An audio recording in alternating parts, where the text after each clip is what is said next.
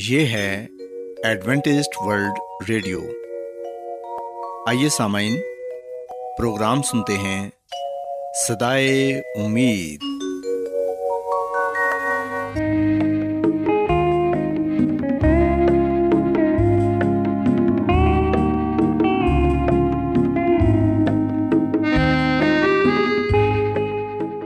سامعین، پروگرام صدائے امید کے ساتھ میں آپ کی میزبان فرا سلیم اور صادق عبداللہ خان آپ کی خدمت میں حاضر ہیں۔ ہماری طرف سے آپ تمام سامعین کی خدمت میں آداب۔ سامعین، امید کرتے ہیں کہ آپ سب خدا تعالیٰ کے فضل و کرم سے خیریت سے ہیں، اور ہماری یہ دعا ہے کہ آپ جہاں کہیں بھی رہیں خداوند خدا آپ کے ساتھ ہوں اور آپ کی حفاظت اور رہنمائی کریں۔ سامعین، اس سے پہلے کہ آج کے پروگرام کو شروع کیا جائے، آئیے پہلے پروگرام کی تفصیل سن لیں۔ پروگرام کا آغاز ایک گیت سے ہوگا اور اس کے بعد خدا تعالیٰ کے پاک کلام سے پیغام پیش کیا جائے گا، اور اس کے علاوہ پروگرام میں روحانی گیت بھی شامل کیے گئے ہیں۔ تو سامعین، آئیے آغاز اس خوبصورت گیت سے کرتے ہیں۔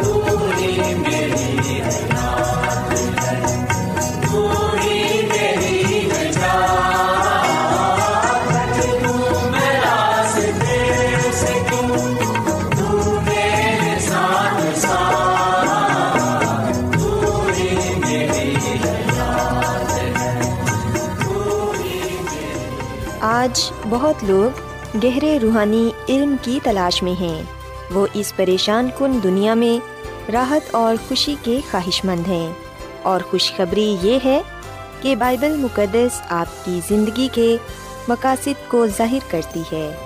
اے ڈبلیو آر پر ہم آپ کو خدا کا کلام سکھاتے ہیں جو اپنی گواہی آپ ہے۔ خط لکھنے کے لیے آپ ہمارا پتہ نوٹ کر لیں۔ انچارج پروگرام صدائے امید، پوسٹ باکس نمبر بتیس، لاہور، پاکستان۔ اور ہمارا ای میل ایڈریس ہے Urdu at A W R dot O R G.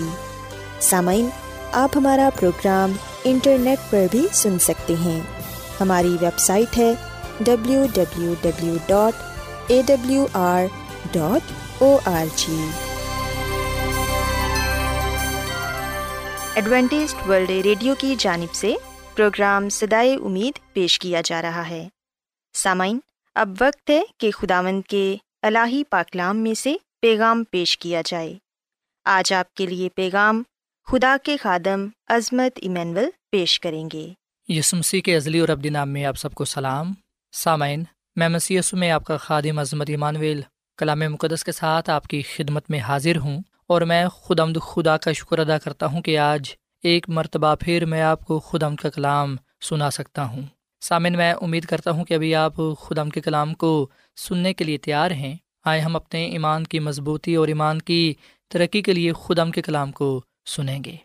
سامعین، آج ہم گناہ اور نجات کے منصوبے کے بارے میں جانیں گے، اور اس بات کو دیکھیں گے کہ جب انسان نے گناہ کیا تو انسان کو کس طرح کے حالات کا سامنا کرنا پڑا، اور انسان کو نجات دینے کے لیے خدا نے کیا بندوبست کیا۔ سامعین، اگر ہم بائبل مقدس کے نئے عہد نامہ میں پالوس رسول کا خط رومیو کے نام اس کے پانچویں باب کی بارہویں آیت پڑھیں تو یہاں پر یہ لکھا ہوا ہے کہ بس جس طرح ایک آدمی کے سبب سے گناہ دنیا میں آیا اور گناہ کے سبب سے موت آئی، اور یوں موت سب آدمیوں میں پھیل گئی اس لیے کہ سب نے گناہ کیا۔ پاک کلام کے پڑھے اور سنے جانے پر خدا ان کی برکت ہو، آمین۔ سامنے ہم بائبل مقدس کے اس حوالے میں اپنے سوال کا جواب پاتے ہیں، اور بائبل مقدس کا یہ حوالہ ہمارے سامنے ایک حقیقت کو، ایک سچائی کو پیش کرتا ہے۔ سو خدا ان کا کلام بڑے واضح طور پر یہ بات بیان کرتا ہے کہ ایک آدمی کے سبب سے گناہ دنیا میں آیا اور پھر گناہ کے سبب سے موت آئی، یوں موت سب آدمیوں میں پھیل گئی اس لیے کہ سب نے گناہ کیا۔ سو سامعین، جیسا کہ ہمارا یہ سوال ہے کہ موت کیسے اس دنیا میں آئی، ہم دیکھتے ہیں کہ بائبل مقدس ہمیں ہمارے سوال کا یہ جواب دیتی ہے کہ ایک آدمی کے سبب سے گناہ دنیا میں آیا اور گناہ کی وجہ سے موت اس دنیا میں آئی، اور یہ موت سب آدمیوں میں پھیل گئی اس لیے کہ سب نے گناہ کیا۔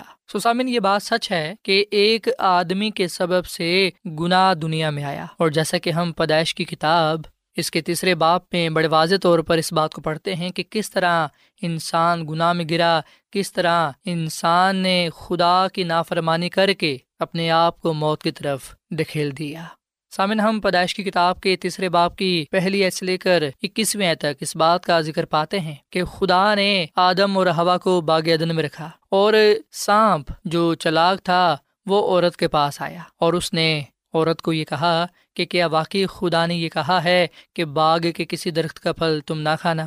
عورت نے سانپ کو یہ کہا کہ باغ کے درختوں کا پھل تو ہم کھا سکتے ہیں، پر جو درخت باغ کے بیچ میں ہے اس کے پھل کی بابت خدا نے کہا ہے کہ تم نہ تو اسے کھانا اور نہ اسے چھونا، ورنہ مر جاؤ گے۔ تب سانپ نے عورت سے کہا کہ تم ہرگز نہیں مرو گے۔ سامعین، ہم دیکھتے ہیں کہ شیطان سانپ کو اپنے کام کے لیے استعمال کرتا ہے۔ شیطان سانپ میں سے ہو کر اس عورت سے بات کرتا ہے جسے خدا نے بنایا تھا، پیدا کیا تھا، جو آدم کی بیوی تھی۔ ہم دیکھتے ہیں کہ شیطان نے سانپ کے ذریعے سے عورت کو اس بات کے لیے قائل کیا کہ وہ اس درخت کا پھل کھائے جس کی بابت خدا نے یہ کہا ہے کہ نہ تم اسے چھونا اور نہ اسے تم کھانا۔ سو سامعین، ہم بائبل مقدس میں مزید اس بات کو پڑھتے ہیں کہ اس عورت نے سانپ کی بات مانی، حقیقت میں اس نے شیطان کی بات مانی، اور اس نے نیک و بد کی پہچان کے درخت کا پھل کھایا، اور نہ صرف خود کھایا بلکہ اپنے شوہر کو بھی دیا۔ سو سامعین، اس طرح انہوں نے خدا کے حکم کو توڑ کر نہ صرف نافرمانی کی بلکہ ہم دیکھتے ہیں کہ انہوں نے اپنے آپ کو ناپاک کر لیا، گناہ میں گر گئے۔ اور ہم خداوند کے کلام میں اس بات کو پڑھتے ہیں کہ پھر آخرکار خداوند انسان کو پکارتا ہے، آدم کو آواز دیتا ہے، پر آدم خدا کی آواز سن کر ڈر جاتا ہے، اپنے آپ کو چھپاتا ہے۔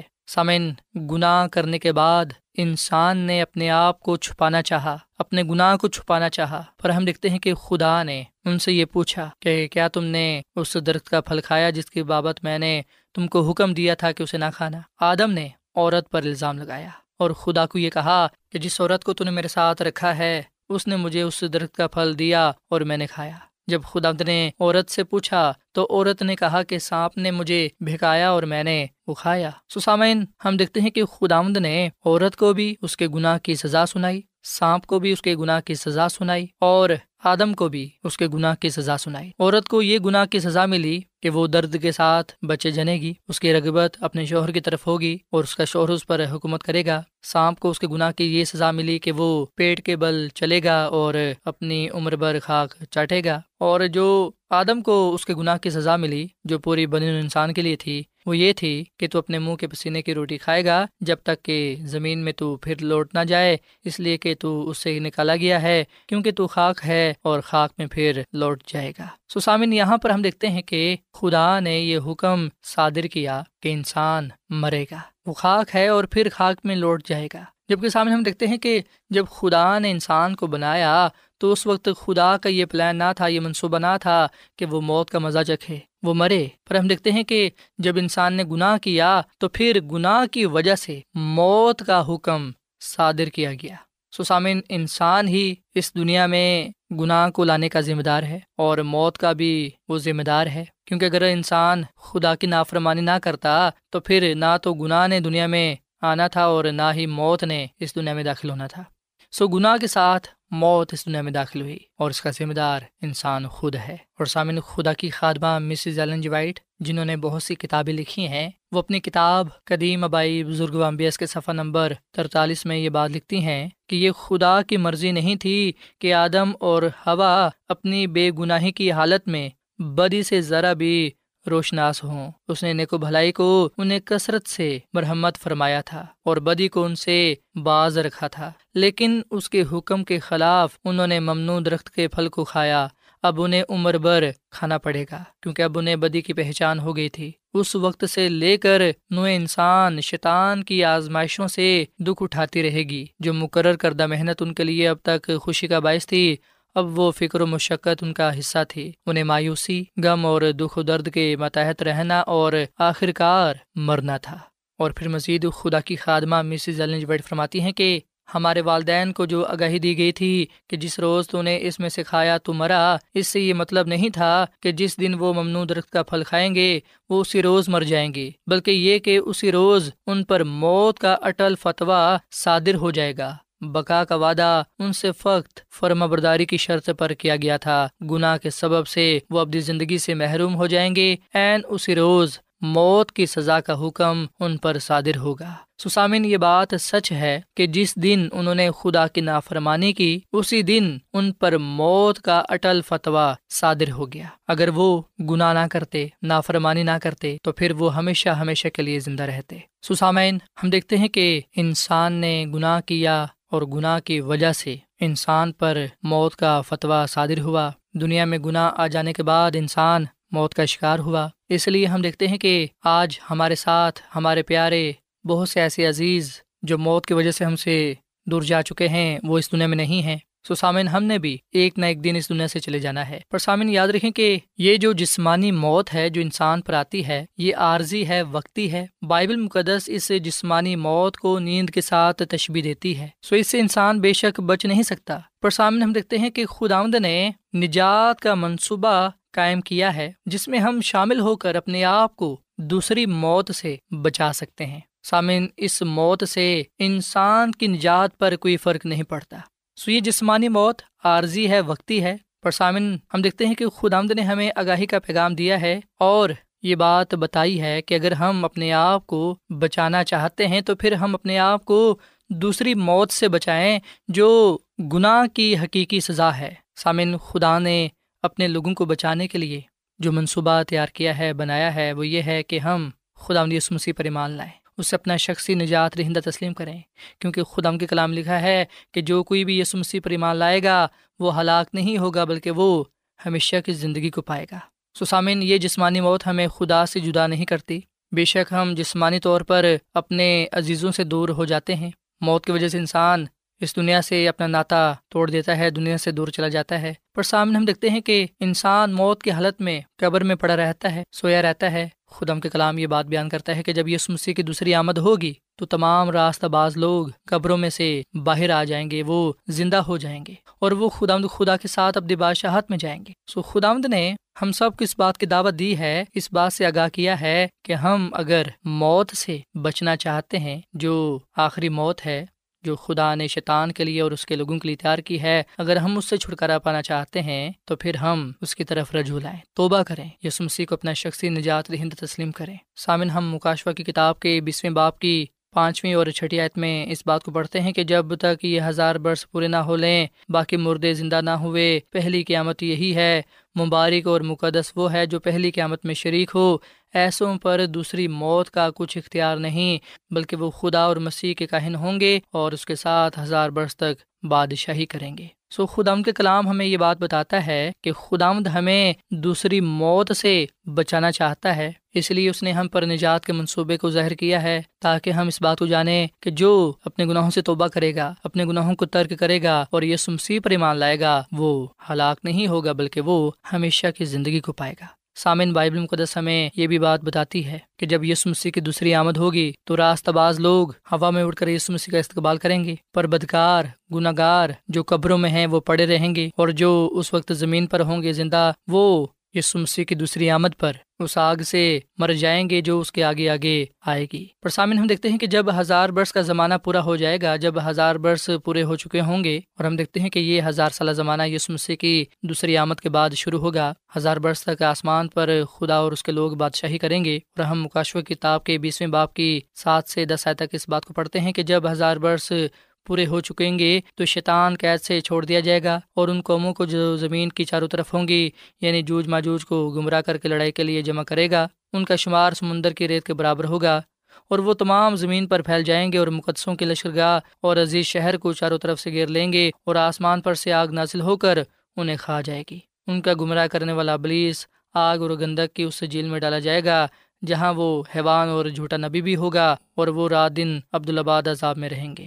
سو سامن، یہ وہ اختتام ہے بدکار لوگوں کا، شریر لوگوں کا۔ خدا کے کلام فرماتا ہے کہ شیطان اور اس کے لوگ ہمیشہ کے لیے ختم ہو جائیں گے، اور راستہ باز لوگ خدا اپنے خدا کے ساتھ عبدالآباد بادشاہی کریں گے۔ اے سامن، ہم خدا کا شکر ادا کریں کہ اس نے ہمیں اپنے فضل سے بچا لیا ہے، کیونکہ ہم نے یسوع مسیح کو قبول کیا ہے، اس پر ہم ایمان لے آئے ہیں۔ ہم دیکھتے ہیں کہ گناہ کرنے کے باوجود خدا نے انسان کو نہ چھوڑا بلکہ اس کی نجات کا بندوبست کیا۔ آئے ہم خدا ان کے آگے شکر گزار کی دعا کریں کہ اس نے اپنے پیارے بیٹے یسوع مسیح کو اس دنیا میں بھیجا، تاکہ وہ ہماری نجات کی خاطر ہمیں زندگی دینے کے لیے اس دنیا میں زندگی گزارے، دکھ اٹھائے، صلیب پر جان دے، تیسرے دن مردوں میں سے جی اٹھے، زندہ آسمان پر چلا جائے، تاکہ جب یسوع مسیح کی دوسری آمد ہو تو ہم ہوا میں اڑ کر اس کا استقبال کر سکیں اور اس کے ساتھ اپنی بادشاہت میں جا سکیں، اور ہمیشہ کے لیے گناہ سے، موت سے چھٹکارا پاتے ہوئے عبدالآباد خدا ان کے نام کو عزت اور جلال دے سکیں۔ سو یہ سامن، ہم خدا ان کے حضور دعا کریں اور اس کے نام کا شکر بجا لائیں۔ اے زمین اور آسمان کے خالق اور مالک زندہ خداوند، ہم تیرا شکر ادا کرتے ہیں کہ تو نے ہمیں گناہ سے، موت سے بچا لیا ہے، ہمیں یہ شرف بخشا ہے کہ ہم تیری قربت میں رہیں اور تجھ سے ہمیشہ کی زندگی کو پا سکیں۔ اے خداوند، جب تک ہم اس دنیا میں ہیں فضل دے کے ہم تیرے ساتھ وفادار رہیں، اپنے آپ کو گناہ سے بچائیں، تاکہ اے خداوند ہم اس موت سے بچیں جو تو نے ابلیس کے لیے اور اس کے لوگوں کے لیے مقرر کی ہے۔ اے خداوند، بے شک اس جسمانی موت سے ہر کسی نے گزرنا ہے، پر ہم تیرا شکر ادا کرتے ہیں کہ تو نے ہمیں ابدی موت سے بچا لیا ہے۔ سو ہم تیرے پیارے بیٹے یسوع مسیح کے لیے تیرا شکر ادا کرتے ہیں جو ہماری نجات کی ضمانت ہے، جو ہمیں ہمیشہ کی زندگی عطا فرماتا ہے۔ اے خداوند، تو ہم سب کو قبول فرما اور ہمارے گناہوں کو بخش دے، ہماری بیماریوں کو ہم سے دور کر دے، اور ہمیں تو اپنے جلال کے لیے کثرت کے ساتھ استعمال کر۔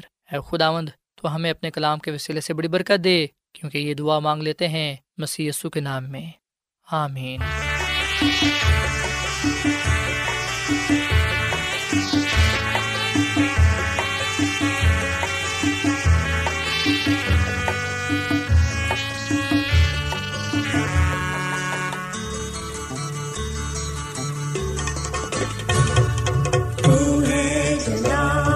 کا بادشاہ تو ہے جلال کا بادشاہ تو ہے جلال کا بادشاہ تو ہے جلال کا بادشاہ تیری حمد و ثنا یسوع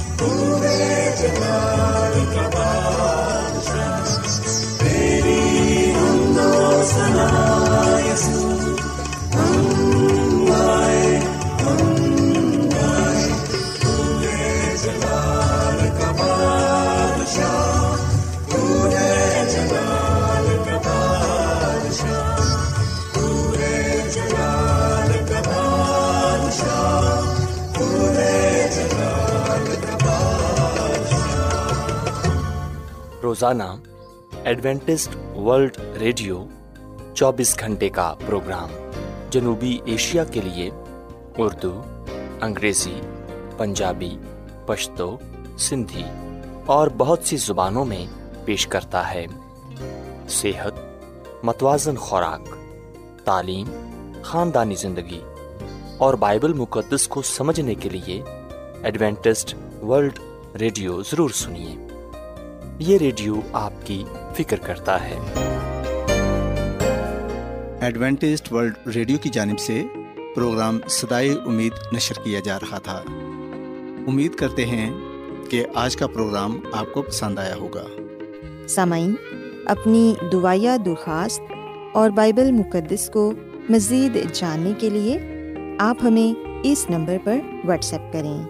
نمبر نوٹ کر لیں: zero zero one seven four seven two eight one two eight four nine, یا پھر plus one seven four seven two eight one two eight four nine. سامعین، آپ ہمارے پروگرام انٹرنیٹ پر بھی سن سکتے ہیں۔ ہماری ویب سائٹ ہے W W W dot A W R dot O R G. کل اسی وقت اور اسی فریکوینسی پر دوبارہ آپ سے ملاقات ہوگی۔ اب اپنی میزبان فرا سلیم اور صادق عبداللہ خان کو اجازت دیں۔ خدا حافظ۔